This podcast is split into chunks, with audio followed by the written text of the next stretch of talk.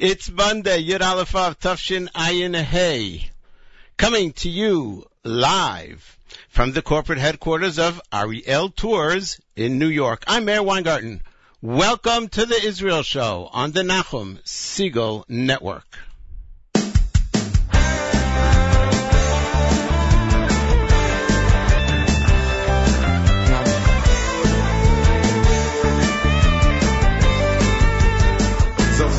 זוכנינה זוכנינה וחזקנינה אך הפעם הזה האלוקים אך הפעם הזה זוכנינה זוכנינה וחזקנינה אך הפעם הזה האלוקים אך הפעם הזה.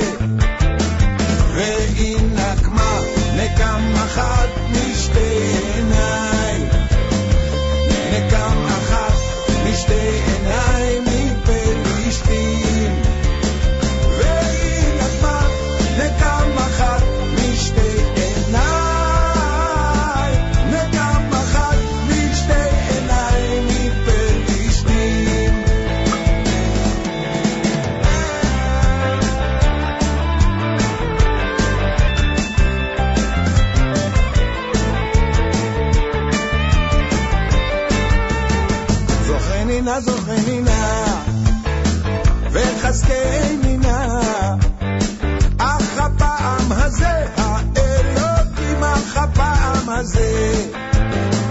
doch in die Nase.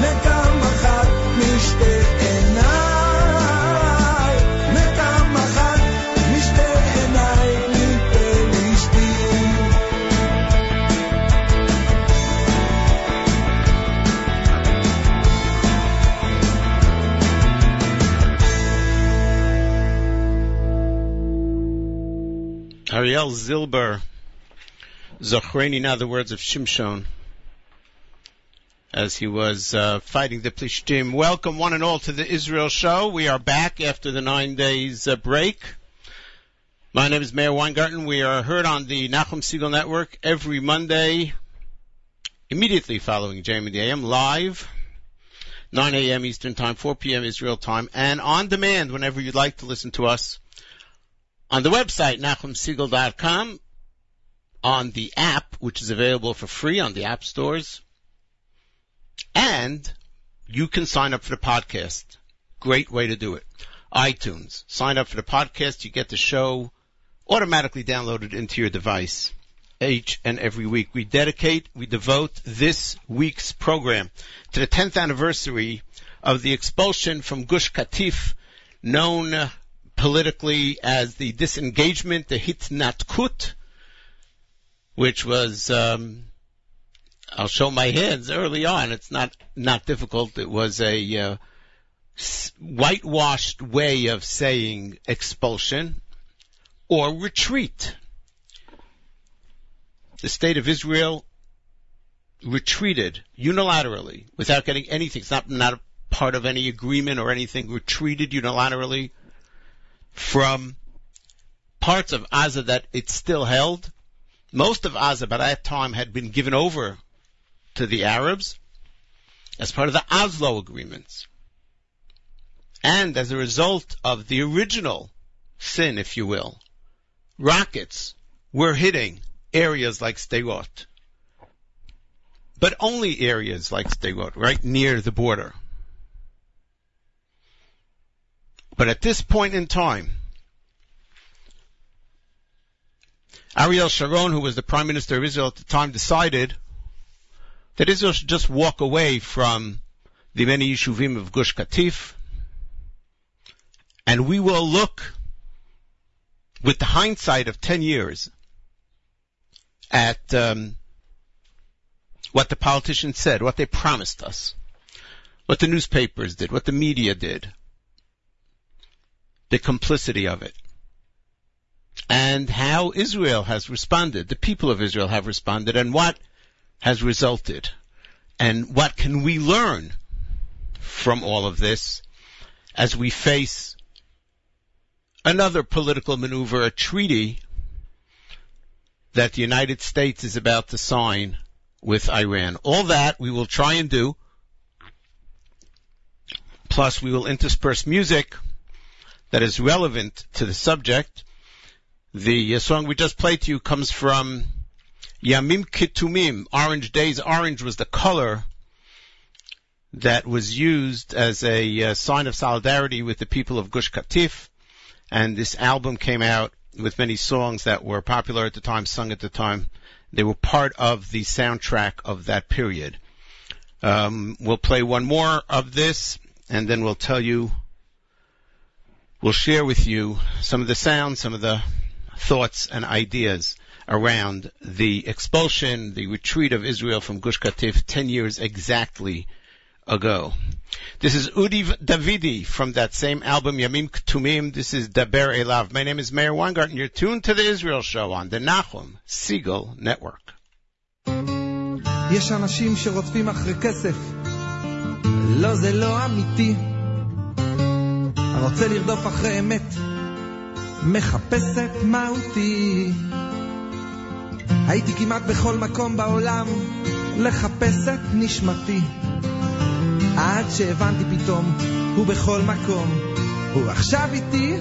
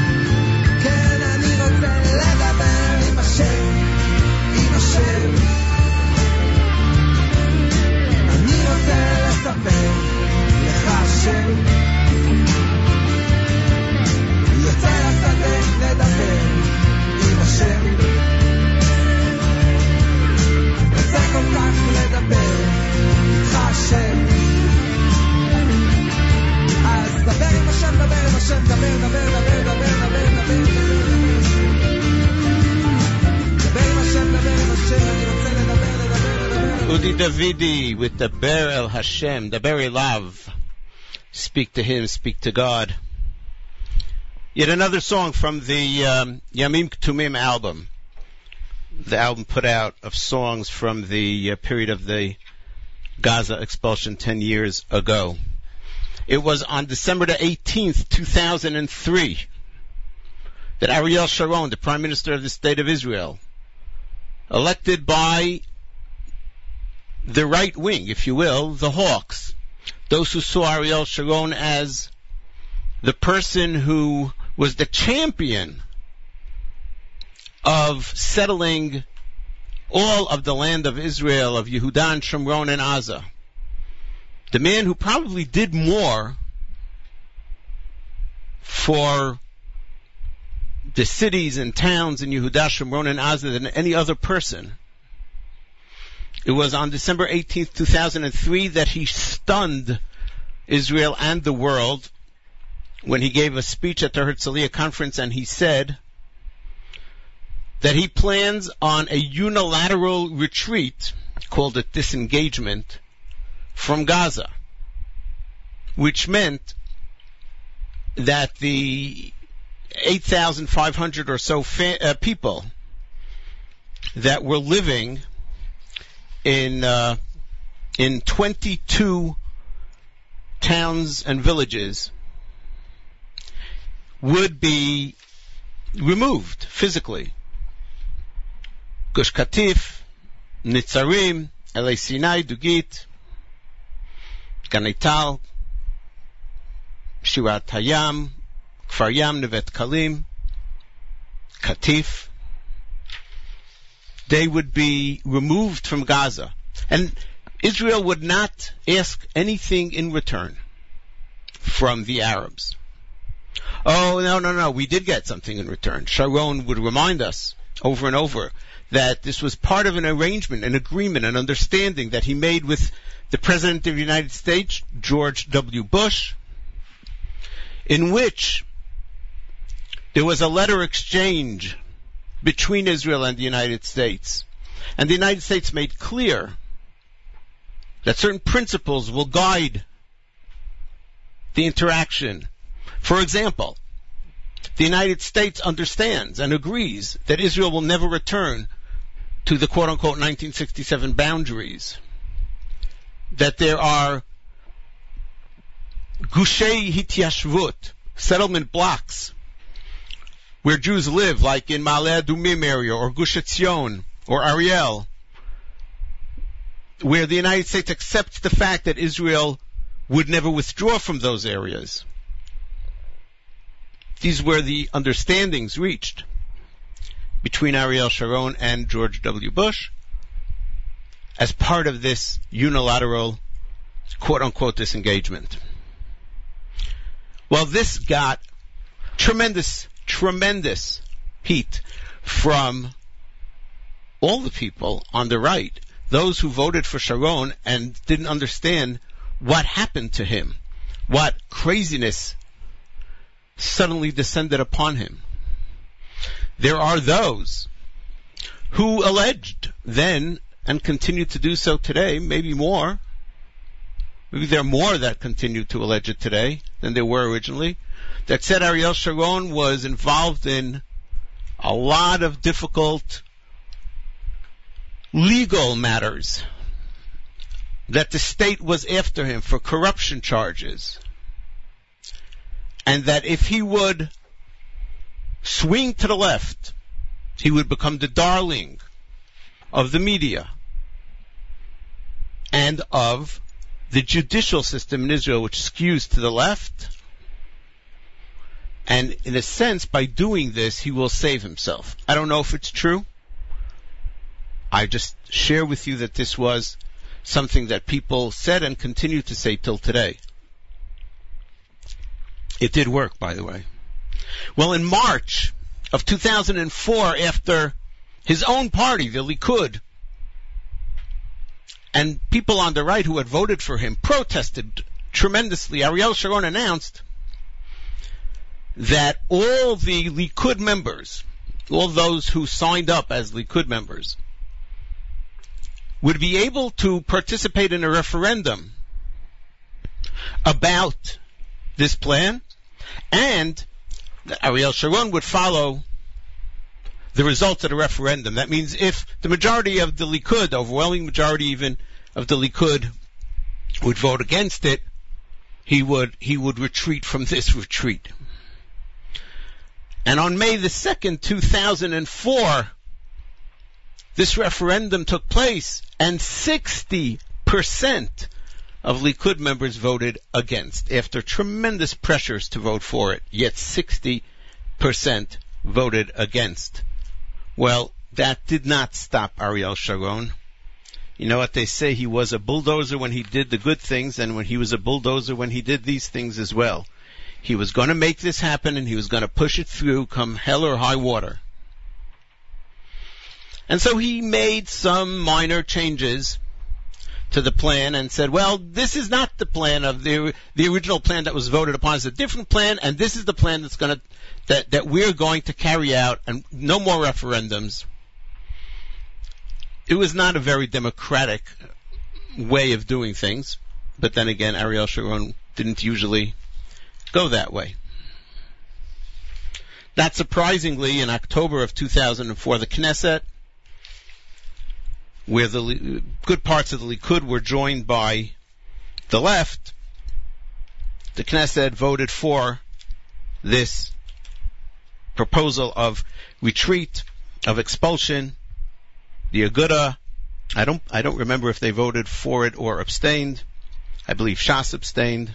67 were for, 45 were against, and 7 abstained. And quite amazingly, the date that was set to actually begin the expulsion was the day after Tisha B'Av, 10 years ago. Wow. I, I don't know. Don't know how how how you think about that and and set that date, the date after Tisha B'av. We'll talk more about that after the next song. This is uh, Eti Levy with Eretz Tova. The Good Land. My name is Meir Weingarten. You're tuned to the Israel Show on the Nachum Segal Network.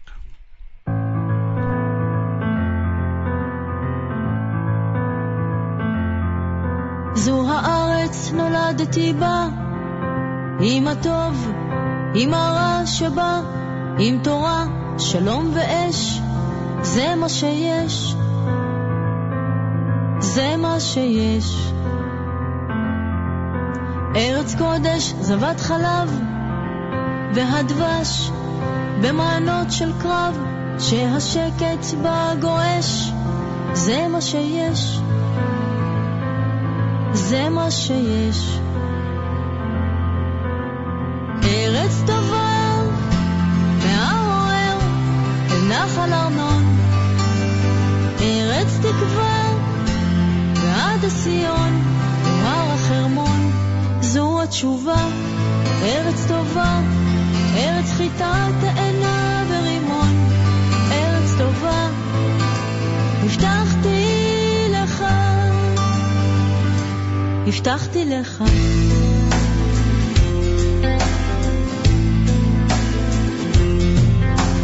למשה היא ניתנה כחוק, הוא לקח אותה בלי לבדוק, כן לוקח, לא חושש, זה מה שיש, זה מה שיש. זו הארץ, נולדתי בה, עם הטוב, עם הרע שבא, עם חלום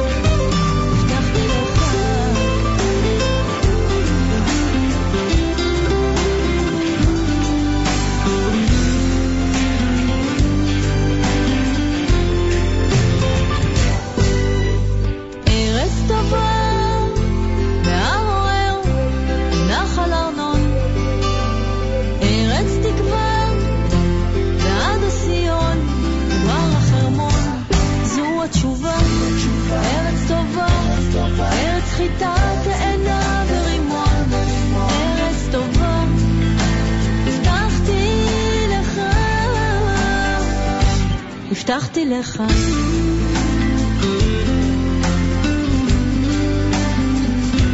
הבטחתי לך.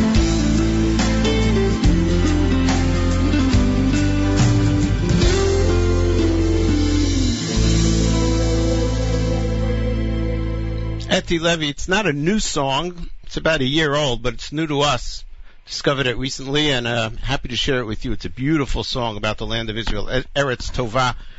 We'll post a link to the YouTube video of this song um, a, bit after the show, together with the YouTube videos, uh, links to uh, almost all the songs that we play during the show.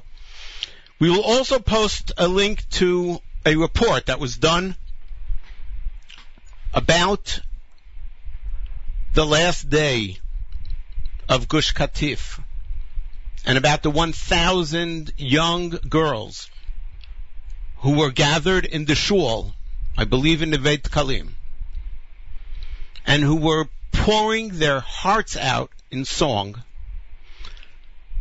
davening to Hashem, girls in their teens, 16, 17, 18, probably till about the age of 20, with innocent emuna that God will surely intervene and stop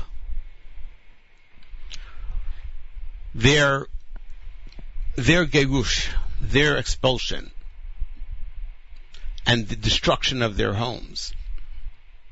Unfortunately, there were some rabbis at the time who led them to believe that it won't happen, that there won't be an expulsion, that the reality will never come. And that created a tremendous uh, difficulty for them in the way they perceived God and His role and their Judaism. It was a mashber emunah that many of them had.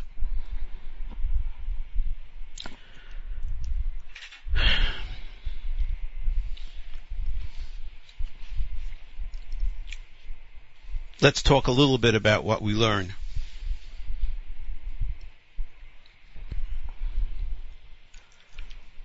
We learned that the promises of politicians are empty. Empty. That the politicians and the military men who wanted to make this happen, each for their own reason, said things that were so obviously false. And when we look back 10 years later, we see how ridiculous they were. And we say, how did they say that? How did they look us in the eye and say, we will protect all the people of Israel. There won't be any rockets fired from Gaza after this. Here's a taste. Shaul Mofaz, Minister of Defense, former Ramatkal, former Chief of Staff of the Israeli Army,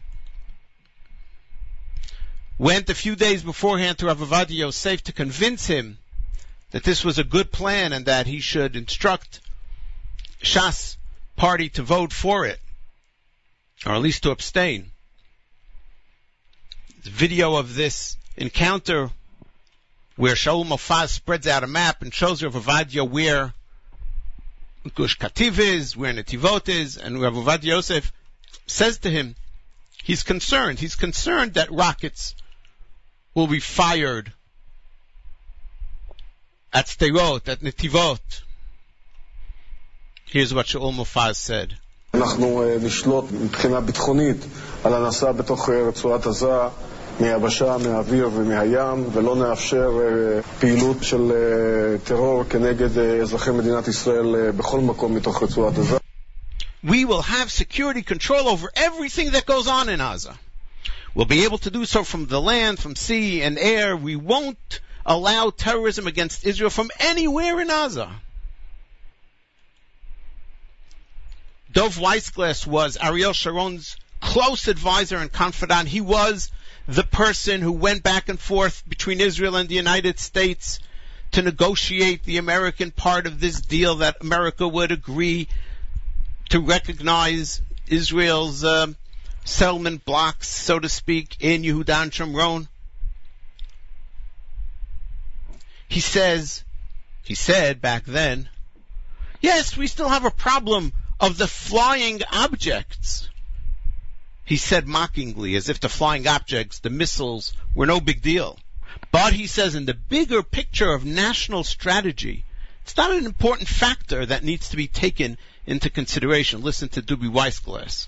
יש לנו את הבעיה של החפצים המעופפים, במונחים של ניהול סיכונים לאומי, היא איננה פקטור משמעותי. He איננה factor משמעותי. It's not, not an important factor in our considerations, in larger national considerations.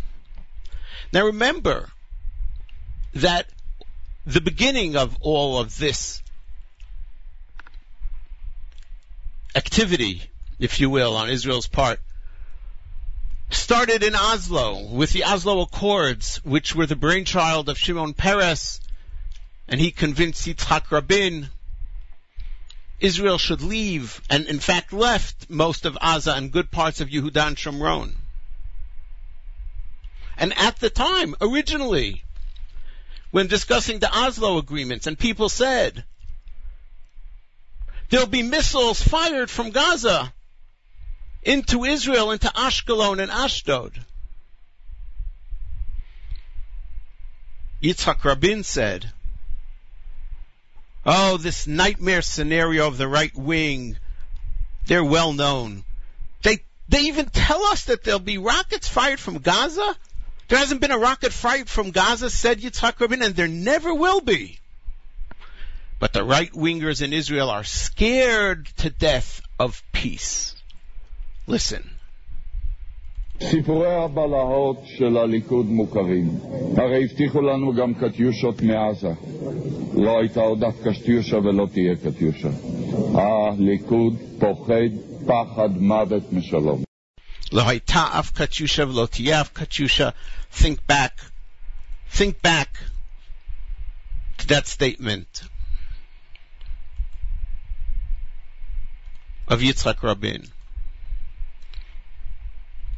in hindsight that we now have 10 years later, how many thousands and thousands and thousands of missiles hit not only Netivot, and not only Sderot, and not only Ashkelon, and not only Ashdod, but got as far as Tel Aviv and will continue to get even further. Oh, and our favorite, Shimon Peres. Shimon Peres was addressing at the Knesset. Benjamin Netanyahu at the time was against although he voted for. He said, you can't scare the nation because people don't believe you anymore. Stop trying to terrify the people about all these things. Tafsiku ledaber. Stop spouting nonsense. Says the man who till this very day won't admit to the folly, to the nonsense that he brought with the Oslo agreements upon Israel. Shimon Peres. תשמע ידידי, אתה לא תבהיר את העם מפני שהעם לא מאמין לך. ואני מציע לימין להפסיק עם ההפחדות, עם הבהלות, עם הלגיונות, עם האסונות. הכדור פני השמיים, נברח מכאן, תפסיקו לדבר שטויות. תפסיקו לדבר שטויות, says Shimon Peres. I don't know. Who was, who was talking shtuyot? Who was talking nonsense? In another famous statement, Mofaz, the Minister of Defense, said, after this withdrawal, if the Arabs dare to fire even one rocket, we will retaliate with disproportionate force. The only problem was that there was no retaliation. None. Not even proportionate force. That's when the Hamas learned. That's when the Arabs learned that Israel is a paper tiger.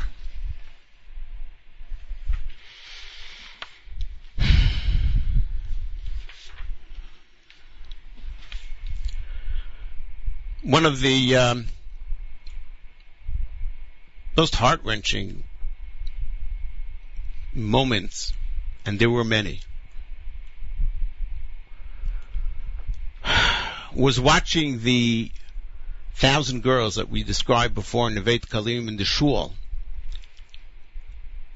davening, singing, just going from one song to the next, with complete faith and then watching them literally fall apart. As the army came and began the evacuation. The song that probably was most famous at the time was Tfilah Le'ani Ki Ya'atof. It's from Tehillim Kuf Bet. It's a prayer of the lowly man when he is faint. V'lifnei Hashem yishpoch sicho, and he pours forth his tefillah, his plea before Hashem. What is it that he says? Hashem shim'at tefilati, O Lord, hear my prayer. Vishavati elecha tavo, let my cry come before you, so to speak. Al taster panecha mimeni. Don't hide your face from me. Biyom tsarli. During my times of difficulty, my times of trouble. As I said, we're going to post a link. It's, it's of a report, not of a right-wing reporter, but it is a report that if you just watch it, even if you don't understand everything that is being said, get a box of tissues ready. It was broadcast on Israeli television, and I think it is quite amazing. We'll play for you a few minutes of the girls singing and then the song itself, Tfilah Ani. My name is Meir Weingarten. You're tuned to the Israel Show on the Nachum Segal Network. These are the voices of the young girls of Gush Katif in the shul as they were about to be expelled, as they davened to Hashem to intervene on their behalf. Tfilah Ani.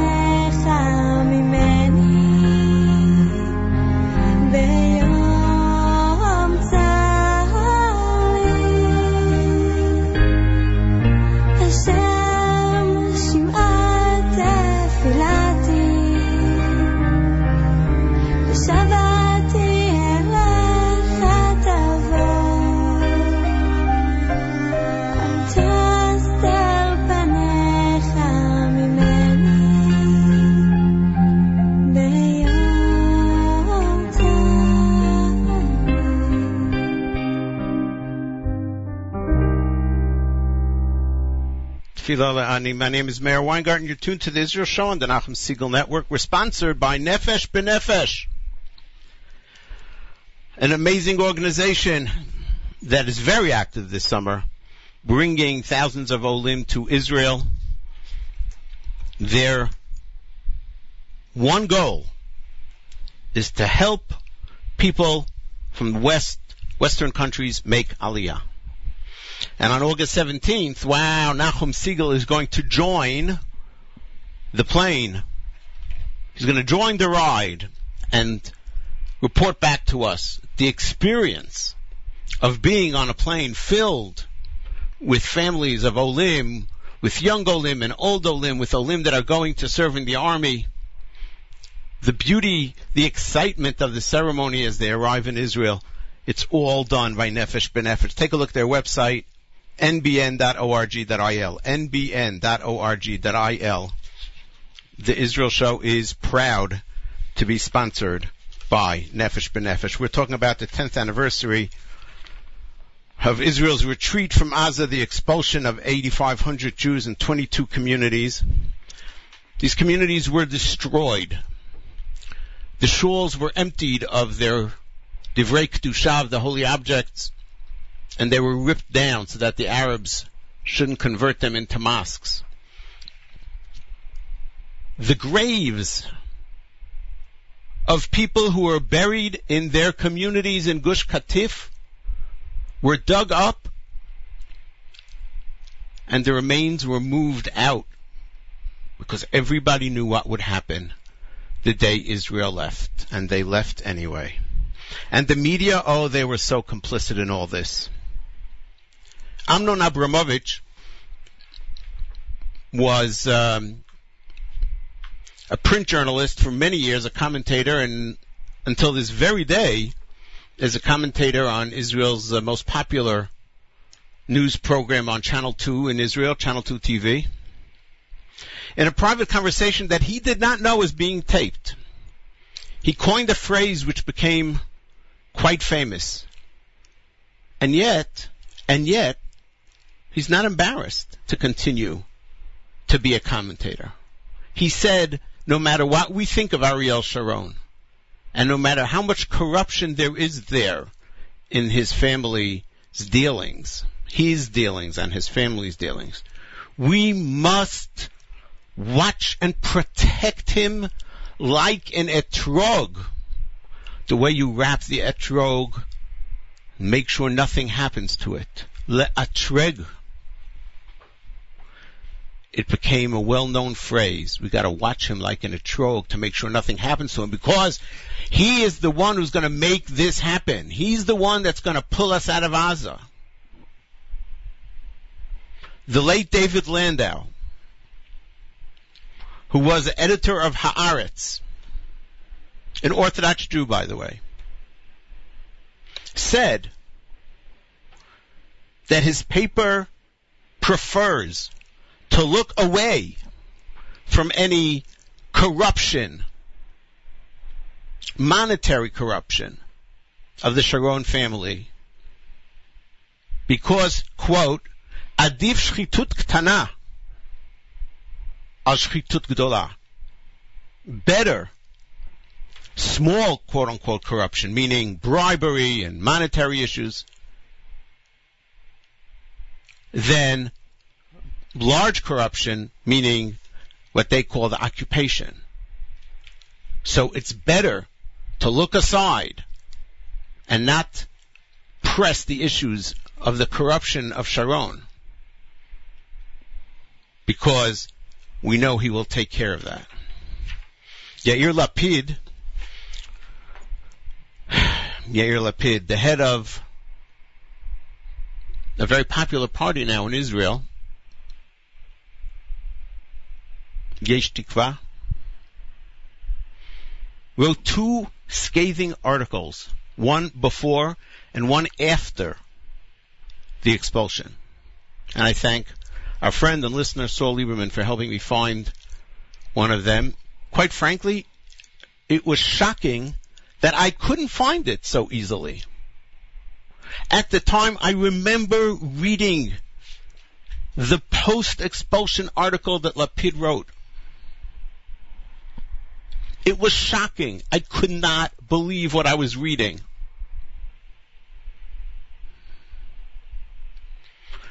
His basic thesis was this. Why did we expel the Jews, the settlers from Gaza? Not because of the Arabs. Not because of the demographics. Not even because we want to have a peace agreement. Not because the army is tired. But because we, the vast majority of Israelis, need to teach a lesson to the quote unquote religious settlers. We need to teach them that they cannot do whatever they want. We need to teach them that we're the majority and we're going to do what's good for us. And that's what happened. They were taught a lesson. Wow. Wow. It's not a surprise that this article is hard to find on the internet. Because if you think back now, 10 years back, nine years after that article was written, you taught a lesson to the settlers? Well, we taught a lesson to all of Israel. That missiles are being fired from Gaza. That we can't even go in and do anything about it. Because the world won't allow it. And we're afraid. And all those who said, after this, we will have the moral high ground to go in and do whatever we want because we left. Ha! The world laughs. Because you can't do anything. Because if you shoot at anybody in Gaza today, you have the UN, the European Union, everybody, the world media down your backs, and nobody remembers. Nobody wants to remember. What happened? Why? That we walked out of there and gave them everything just like we walked out of Lebanon and gave them everything, wherever we walk out of becomes a terrorist state. A terrorist base to attack Israel. And as we look around Israel now, and we see how Syria is being taken over, how parts of Iraq are being taken over, we understand today I think Israeli rank and file understands today. As a result of the expulsion, they all understand that it was folly. And so many people have understood that and have said, yes, it was folly. Running out of time. As always, I wanted to end with two songs. One is a new song. It was written for the 10th anniversary of the Gush Katif expulsion. It's called Habayit Shali Holechiti, written music by David D'Or, words by Moshe Klughaft. My, my home always goes with me. Wherever I am, it doesn't make a difference where I am physically. My home goes with me. The other song that I hope we'll have time for all of these is Lenny Solomon's Ani Yehudi, which I remember was very popular at the time. And I, um, when I was filling in for Nachum Segal that summer, the summer of 2005, I put together this montage of the cries of Yehudi, Lo Megaresh Yehudi, one of the themes that the people of Gush Katif were were chanting as the soldiers came to take them away. A Jew does not expel another Jew. Yehudi Lo Megaresh Yehudi. And put that together with Lenny Solomon's Ani Yehudi, calling it Ani Yehudi Lo Megaresh Yehudi. So we'll try and get both of those in, but I want to share with you some thoughts to conclude. We are now facing a United States government that is signing an agreement with Iran and the politicians are promising us everything. Oh, Israel's going to be safer. This is great for us. This is great for Israel's security. This is great for United States security. We're going to make sure this deal works. If this deal doesn't work, you'll see what we're going to do. All sounds familiar. If they fire one rocket, you just wait. We're to get them. We won't allow it. We're to have them covered. That's all the things that were said about Gaza, and these are the same things being said about Iran. And the media is complicit in all of it, just like they were then, they are now. Only difference is that there's a Fox News, I think there was still a Fox News then, but there's a Fox News here in America. That's a lone voice that's ready to say the truth. Otherwise, all you hear are the voices that say how great this is.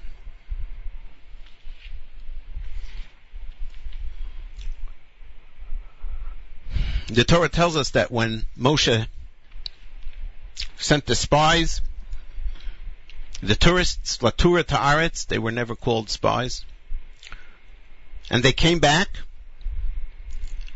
and they demoralized the people of Israel. They said, we can't, we can't, we, we can't conquer it. We can't go against the people there. We don't have the strength.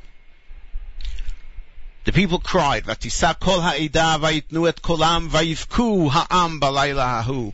The Torah uses three verbs that shows you that the Torah is emphasizing. Kolam, vayivku ha'am. There was a lot of crying that night. The Gemara in, the, in Taanis says, Amar Rava, Amar Rabbi Yochanan. Oto hayom erev Tisha B'Av haya. Chazal say that day was Erev Tisha B'Av. And God said to them, Amar Lem HaKadosh Baruch Hu, Tem b'chi shel chinam. You cried for nothing. I'll, I'll give you what to cry for. Ani lachem b'chiyah lidorot. God told our forefathers, you think this is a reason to cry? I'll give you a real reason to cry. And in subsequent generations, Tisha B'Av became a day of tragedy, as we so know, and as we continue to commemorate. But in modern Hebrew, that expression, Dorot, takes on a slightly different meaning. Dorot is a decision, an act, that once it is done, becomes a source of long-term crying and suffering, but cannot easily be undone. You do something, and you're stuck. And it's terrible. And it causes great anguish. And there's nothing you could do. You could have avoided it by not making that decision. The decision is called a b'chiyal dorot. It's something that you will cry over for generations, and there's nothing you can do to undo it. When we see what transpires on Har Habayit today, where literally Arab terrorists do whatever they want. And we think back at the moment that Moshe Dayan handed it over to the Muslim Arabs. In 1967, we realized that it was a Bechiyal Dorot. Now it's very hard to undo that. And this too, by the way, has a Tisha B'Av connection, because after the Six Day War Rav Goren established prayers on a small part of Harabayit, and the Arabs were too scared to say anything. And he wanted to set up a Makom Tfilah, a place, a public place of worship. And the first time that there was going to be a public tefillah there was on Tisha B'Av. And Rav Goren announced it in public and invited the public to come and daven in that area which was mutar to go on, on the Har HaBayit. And Moshe Dayan warned and threatened him that if he carries it out, he will be fired. And that was the end of that. And look where we are now. The expulsion from Gush Katif 10 years, 10 years later, we see how it was a Bechiyal Dorot. A Hamas terrorist state that Israel is literally powerless to bring down to the extent that Israel supposedly is even on some level resigned to live with and make an agreement with. And this too is linked to Tisha B'Av because it was the day after Tisha B'Av that the expulsion officially began. These are self-inflicted wounds, much like the destruction of the second Bet HaMikdash was. Things that we brought upon ourselves that we cannot undo.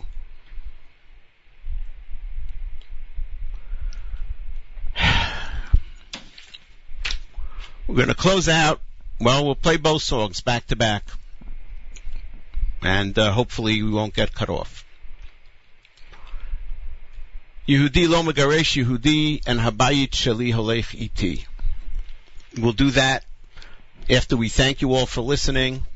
Thanks for all your Facebook likes and comments, and we will post on Facebook today lots of stuff about the 10th anniversary, clips that you don't want to miss keep your eye on the Facebook page, facebook.com slash the Israel Show, facebook.com slash the Israel Show. Links not only to the songs, but also to the reports and the quotes and the politicians and other things that we spoke about today, things that you want to see. Thanks to the staff of the Nachum Segal Network, and my very special thanks as always to Nachum Segal. Coming up on the Nachum Segal Network, encore presentations of Eternal Flame with Rabbi Y.Y. Jacobson, followed by headlines with David Lichtenstein, and then the great Monday Music Marathon. I'll be filling in for Nachum on Wednesday. Join me on JM in the AM, and then next Monday, following JM in the AM, I'll be back here. This is Meir Weingarten reminding you that nice guys do not finish last. They're just running in a different race.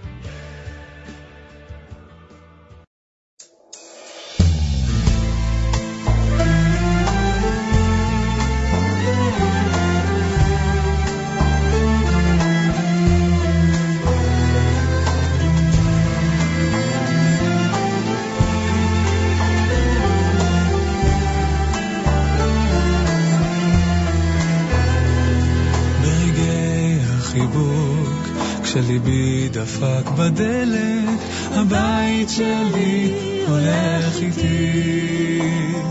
כשהיא אמרה לי לא, האף צמוד לחלום, הבית שלי הולך איתי. כשקיבלתי בשורה, והילד שבי ברח, כשרציתי לאימא לרחוב במטבח, הבית שלי הולך.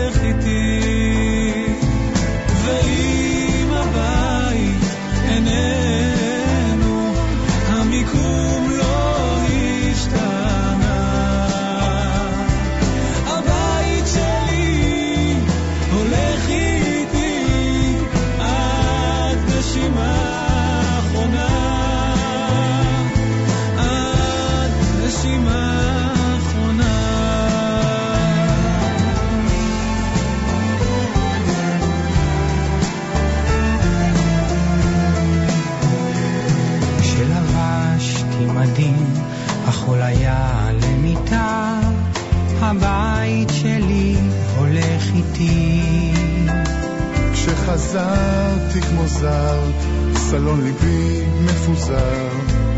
הבית שלי הולך איתי. שקיבלתי בשורה, והילד שבי ברח. כשרציתי לאימא, לריחות המטבח. הבית שלי